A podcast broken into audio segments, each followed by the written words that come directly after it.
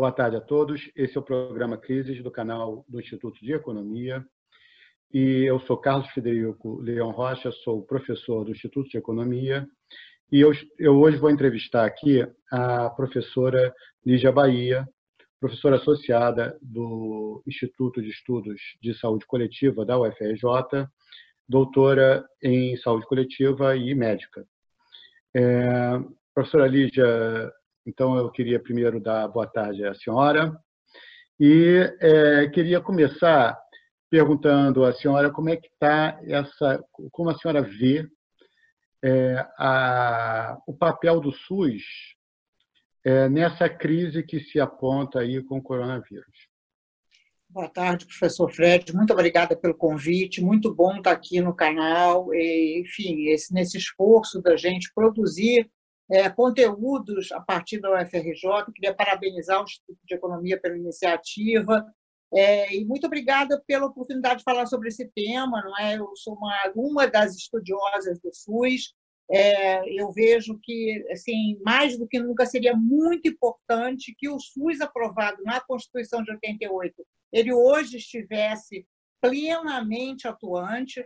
Assim, fica muito claro, não é? é, é, é transparente, é, é, é, nítido que teria, se a gente tivesse um SUS potente, a nossa, nós estaríamos muito menos tensos do que estamos nesse momento, não é?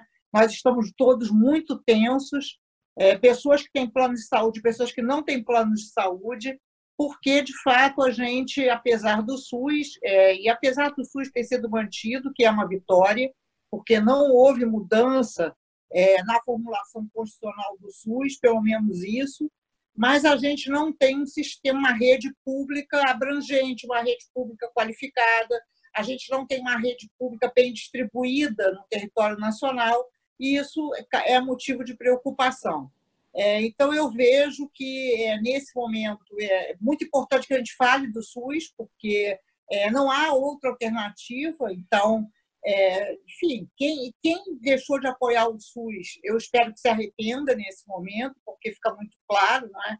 É, tem uma reportagem no New York Times de uma pessoa que não tinha plano de saúde, teve que pagar o isolamento social, as medidas de isolamento social. Então, veja, se a gente não tem apoio, políticas públicas, tudo fica quase que absolutamente impossível de ser pago, né? É, e se um de nós é, tiver algum problema de saúde, a gente tem SUS. Quer dizer, é possível lutar, é possível. É... Então, é, eu vejo assim que é, a gente. É, bom, chegamos aqui, né? Chegamos aqui e chegamos no momento que a gente sempre dizia: tem que ter SUS, tem que ter SUS. E o governo Bolsonaro, seu ministro da Saúde, tem feito um papel interessante, né? É, se destaca porque tem SUS, porque o SUS é grande, o SUS ele se tornou grande institucionalmente. Então, eu queria que, se fosse possível, que a gente explorasse um pouco isso, para que todos os nossos professores, estudantes, técnicos administrativos entendessem. Não havia um Ministério da Saúde grande antes do SUS. Então, se hoje nós temos essa, um pouco essa tensão entre técnicos da saúde, o que a saúde recomenda, e o núcleo é, negacionista do governo, é porque existe SUS. Senão a gente estaria, a gente estaria numa situação muito pior. Né? Nós estaríamos, digamos assim, à mercê é, apenas, apenas das vontades do governo. A gente não teria construído uma inteligência sanitária. Nós temos uma inteligência sanitária graças ao SUS. Então é importante que se entenda esse legado. É um legado que foi duramente construído durante esse tempo todo, o sistema de vigilância epidemiológica, inclusive nossos próprios cursos de saúde coletiva. Eu sou de um instituto de saúde coletiva e eu devo ao SUS ser desse instituto de saúde coletiva. Então, eu diria assim, nós chegamos com assim, 30 anos depois, né? nós estamos 30 anos depois, mais de 30 anos depois da Constituição, com o SUS fragilizado. É preciso que se diga isso, dá medo. Né? Nós não temos um SUS à altura do coronavírus, mas nós temos um SUS. E é preciso também que, nesse momento, a gente cobre, assim, o Fred, é, professor Fred, os recursos para a saúde eles foram muito pequenos. Os recursos anunciados para a saúde são da ordem de cerca de 11 bi. E esses recursos para a saúde, a gente não sabe ainda qual a destinação deles. Né? Primeiro foi aprovada uma medida provisória, aumentando o orçamento do Ministério da Saúde, depois, nesse pacote anunciado naquela entrevista coletiva, incluindo Paulo Guedes, então foi anunciado um aporte adicional de 6,8 bi para a saúde. É preciso que esses recursos sejam completamente aplicados no SUS. Eles são poucos, mas a gente não pode deixar de tentar fortalecer a rede pública, a rede SUS. Não é como a UFRJ está fazendo. Eu acho que a UFRJ está conseguindo, nesse momento, pensar assim: nós, é o momento da gente ampliar a capacidade instalada pública né, dos hospitais universitários. E, enfim, se todos os estados atuarem dessa maneira, é, né, ao invés de construir hospitais de campanha, é, é, instalações provisórias, se a gente tentar canalizar esses recursos para capacidade, ampliar a capacidade instalada existente, a gente sai da epidemia, da pandemia, com o SUS mais fortalecido.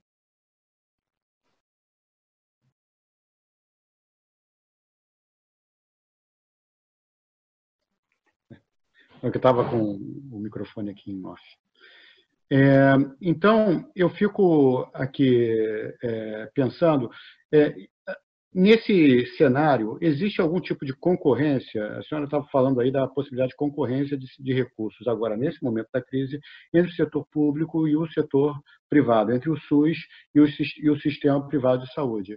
Existe realmente essa concorrência? O que implica essa concorrência? É, eu, eu chamo a atenção que uma das coisas que eu fico batendo em sala de aula, é, com taxação e tal, é a isenção fiscal que a gente tem na hora de declarar os gastos em saúde.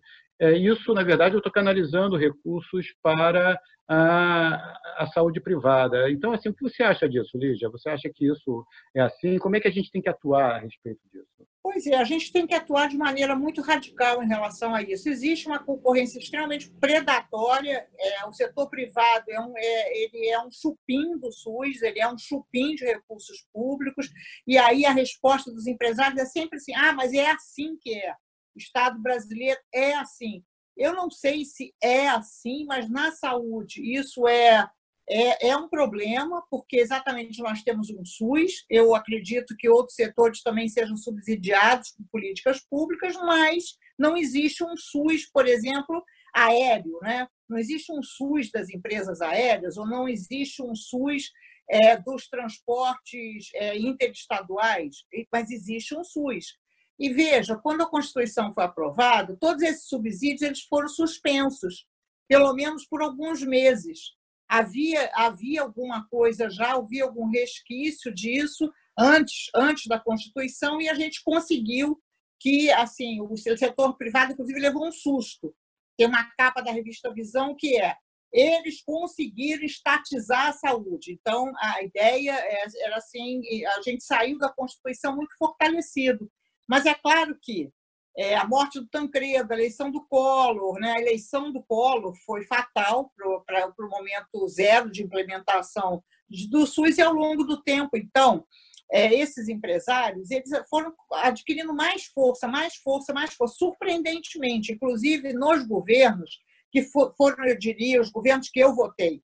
É, eu votei, eu votei nesses governos, fiz campanha e esses governos não souberam, não souberam interpretar a importância do SUS e não souberam priorizar o SUS. Então, atualmente esses empresários eles são, eles constituem um grupo econômico, né? Grupos econômicos muito fortes. Eu diria que dois deles, a Rede Dor e a Mil, são grandes grupos econômicos hoje no Brasil, se situam nesses rankings aí da Exame, do Valor, como grandes grupos econômicos e com muita força política porque como eles são da saúde, eles sempre dizem assim, ah, mas nós realizamos atividade de relevância pública. E se é de relevância pública, precisa ter subsídio. E, e essa, esse, digamos assim, esse ciclo, que é um ciclo totalmente vicioso, ele está muito entranhado no tecido social, né? Então, é, inclusive, é, é super difícil a gente ser puramente público quando é da saúde, né?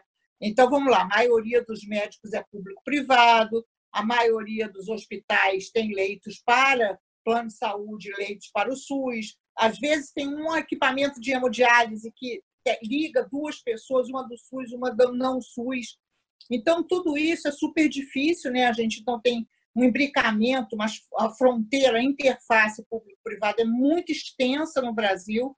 Como separar isso é super difícil, porque é um pouco naturalizado, né? Seria assim: quem paga tem mais direito do que quem não paga, e não é verdade, porque não é quem paga, porque na realidade quem paga para que as pessoas tenham um plano é a população inteira, porque é, esse, é, tem subsídios, não é? porque não é só para demanda, né, Fred? Não é só no imposto de renda de pessoa física, é no imposto de renda de pessoa jurídica, é, é, é, é também assim nos impostos que as empresas não pagam. Você tem uma ideia, a base de cálculo é, de, todos, de todas as contribuições sociais dessas empresas ao longo do tempo, eles conseguiram reduzir. Então, assim, não se trata nem da diminuição depois de reduzir a base de cálculo. A força política deles permitiu isso. É, então, é uma concorrência, eu diria assim, muito, muito intensa, muito perversa, e que a gente precisa dar conta disso. Né? A gente precisa ter políticas que impeçam isso, que pelo menos fechem é, esses canais. É, é claro que eu sei que não é fácil, porque é, eles sempre apelam assim: o que, que a classe média vai fazer? Como é que essa classe média vai ser atendida no SUS? A classe média é contra o SUS? Mas não é. Não é, eu tenho certeza que não é, porque o exemplo que eu sempre utilizo é da própria universidade pública. Né? Todos preferem que seu filho passe para uma universidade pública, é porque a universidade pública tem qualidade. Então, eu penso que a gente vai ter que fazer esse movimento de maneira simultânea nós vamos ter que afirmar a qualidade do SUS, o que hoje não é fácil, porque, de verdade, a rede pública está muito sucateada. Vide o nosso hospital universitário, que, para vocês mais jovens, eu acho que vocês não viveram isso, mas o Hospital Universitário da UFRJ era o melhor hospital do Brasil, do Brasil, acho que parece uma mentira de velho contando, né? Mas não é, vocês têm que acreditar nisso. O hospital universitário era o hospital que estava o tempo todo na, na imprensa, era o hospital que anunciava novidades tecnológicas, era. É, e era lindo o hospital universitário, né? tinha talheres, é, os talheres eram aqueles talheres pesados, os pacientes adoravam a, a, a refeição, a gente adorava a refeição, tudo era limpo, tudo era, enfim. Então, é, eu acho que é possível, é, e tem uma alma né, que está ali, vamos ver se a gente consegue recuperar essa alma, que né, o esforço hoje da reitoria da, da, da, da UFRJ é diferente, então isso, isso é animador. A gente precisa competir por qualidade, a gente precisa afirmar que o setor privado não é melhor, ele não tem melhor qualidade, ele não é mais eficiente que o setor público, isso é isso é, é, é uma tarefa nossa, para nós que somos pesquisadores, estudiosos, para os economistas, não é preciso que a gente que a gente afirme isso é, também. É, então, a gente tem que continuar estudando. E aí, Fred, além desse, professor Fred, além dessa, dessa concorrência com as empresas em si, hoje a gente tem um, assim, uma, um surgimento de grupos é, que concorrem também com a gente com a pesquisa. Né? Então, a gente tem muitos institutos de pesquisa privados o IDOR, o instituto que é liderado pelo Armínio Fraga, do qual eu até sou do conselho, mas eu não, não sou uma pesquisadora do instituto, eu sou pesquisadora da UFRJ. Mas veja, então, esses institutos eles passam a disputar com a gente essa, o que a formulação do conhecimento sobre políticas de saúde. É uma novidade. A gente tem três, pelo menos, que ficam o tempo todo divulgando estudos. A gente tem um Instituto de Estudo de Saúde Suplementar, que tem muito dinheiro, porque esse instituto é financiado pelas grandes empresas, como se fosse um, G, um G9, as nove grandes empresas financiam esse instituto. A gente tem o IDOR, que é, certamente também vai se apresentar como um. É enfim, é, é, e a imprensa procura, quer ouvi-los, etc. E agora a gente tem um Instituto de Estudo de Saúde Suplementar que está vinculado ao INSPER, né? que aqui no Rio a gente fala INSPER, eu já entendi que em São Paulo eles falam INSPER, mas está mas tá vinculado ao INSPER e, e, e, e, aí vincula alguma coisa que a gente não conseguiu ainda no Rio, né? É importante que a gente esteja conversando com o estudo de economia, vincula a formulação de políticas entre sanitaristas, médicos, etc., com economistas. Então, isso dá uma potência muito grande às explicações que eles apresentam. Né? E as explicações sempre são parecidas com as do Banco Mundial, também é preciso que a gente entenda isso. E as explicações são que ah, é assim que é. Países com renda média não podem ter SUS. Né? Essa, é, digamos assim, é um cânone do Banco Mundial. Está é, tá definido assim. É muito, muito interessante porque o Banco Mundial concorda que os países ricos podem ter sistema universal. Eles não, não há nenhuma crítica a isso. Mas para os países que eles denominam de renda média e de renda baixa, nem pensar. Então, é, eles propõem não sistemas universais, né? não sei se vocês é, já participaram dessa discussão, eles propõem cobertura universal, é completamente diferente. E aí o Brasil já teria cobertura universal, né? porque é, tem uma parte da população com plano privado de saúde e quem não pode ter plano de saúde tem, tem SUS. Então, seria perfeito, a gente já tem cobertura universal. O que não é de verdade, né? É, é verdade. Não, não, é, não é verdade. Se fosse assim, a gente estaria tranquilo diante do coronavírus. Lígia, e assim, eu fico. Uma coisa que você enfatizou aí, que eu acho que a gente podia explorar um pouco, é a qualidade que o sistema público tem em termos de recursos humanos. Então, assim, é, eu quando olho e vou procurar médico, é, o meu critério de procurar médico é se ele é médico ou professor da UFRJ. Eu, outro dia, eu fui procurar um infectologista para tratar um problema que minha, minha esposa estava tendo, eu fui procurar e aí falaram, não, tem um, uns médicos da Fiocruz que são muito bons e tal. Então, é, eu queria que explorar um pouco isso, porque os recursos humanos parece que ainda estão no setor público, ou pelo menos eles habitam nos dois sistemas, e aí, aí eu acho que às vezes tem um problema de é, conflito de interesse. Será que a gente podia explorar um pouquinho essa área? Pois é, isso é muito interessante, né? Talvez seja o maior paradoxo, né? Porque, na verdade, a excelência é o professor titular da, de universidades públicas, né, da UFRJ e da USP, nos hospitais privados para rico. Esse, isso é que é a excelência. Na realidade, os hospitais privados para rico não tem médico. É, os médicos dos hospitais privados para ricos são os professores das universidades. Então, é, isso é uma contradição em si, não é? Porque eles precisam ser professores das universidades públicas para serem excelentes. E a gente, eu acho que poderia, é, enfim, compreender melhor isso, compreender o tamanho, a extensão e a profundidade dessa contradição e, enfim, e trazê-los mais para dentro da universidade, né? Eu acho que é possível que a gente exerça, que a gente atraia essa, essa é uma massa crítica super importante, porque eles são os excelentes, eles são formadores de opinião, mais para dentro, mais para dentro das universidades. Esse esforço ele, ele, ele foi tentado pelo Clementino Fraga quando, quando construiu o hospital, ele foi tentado pelo Japene com algum sucesso. É, eu diria assim, com algum sucesso. É possível, mas é preciso também ter uma conjugação de esforços, é, de recursos financeiros com uma, uma reitoria que estimule talvez a gente esteja perto de ter alguma coisa, alguma oportunidade desse tipo, né? Ao longo desse tempo, não houve, nem no Rio, nem em São Paulo, não houve esforços para. Assim, o último foi do Jatene. Não houve esforços para fazer esse repatriamento, né?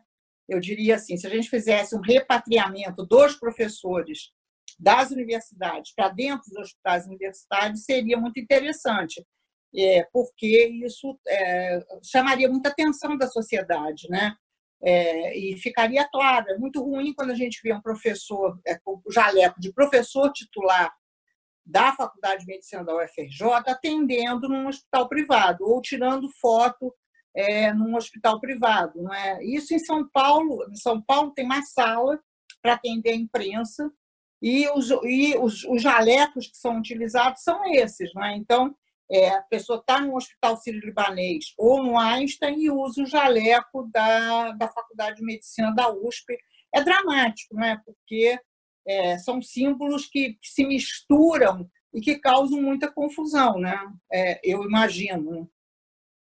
E, é, Lígia, agora é, caminhando assim para a gente fechar esse, essa, essa entrevista aqui nossa, eu, é, eu, eu tenho uma, uma percepção dessa crise que a gente está vivendo, que é a crise do corona, né, como um marco equivalente a uma guerra. Eu acho que nós vamos passar um tempo aí com um grande sofrimento. É, eu acho que a renda per capita vai cair tremendamente, mundial. É uma questão mundial a renda per capita cair. E, ao mesmo tempo, eu vejo como uma oportunidade para nós repensarmos a civilização, né? e principalmente a civilização ocidental.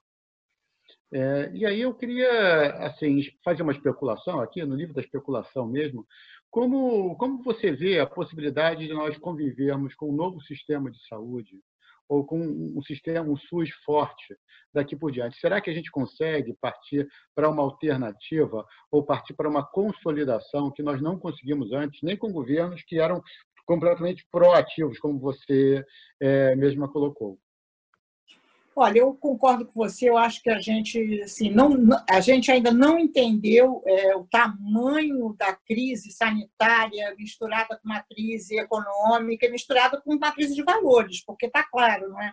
Está claro que havia alguma coisa aí subjacente que ela emerge durante, durante essa epidemia que faz com que todos nós estejamos em casa e, de alguma maneira, é, tranquilos, não é? Por estarmos em casa e um pouco dizendo assim, a vida pode ser completamente diferente, né? Eu posso ter consciência do lixo que eu produzo, eu posso eu mesma limpar minha casa, eu posso lavar roupa e, e ao mesmo tempo escrever um texto e publicar um artigo, né? Não preciso ter alguém que lave minha roupa, é, enfim. Então eu acho que sim, é, vai ser muito, muito importante que a gente, durante esse tempo, a gente pense sobre as, outras políticas sociais.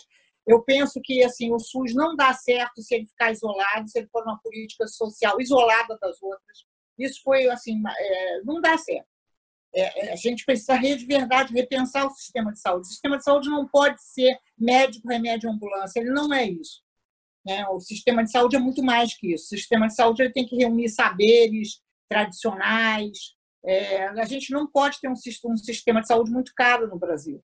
Então a gente precisa dar, a gente precisa ter menos doentes, a gente precisa ter uma concepção de saúde e doença diferente, né? A gente precisa dizer assim, olha só, só que não é doença, é velhice.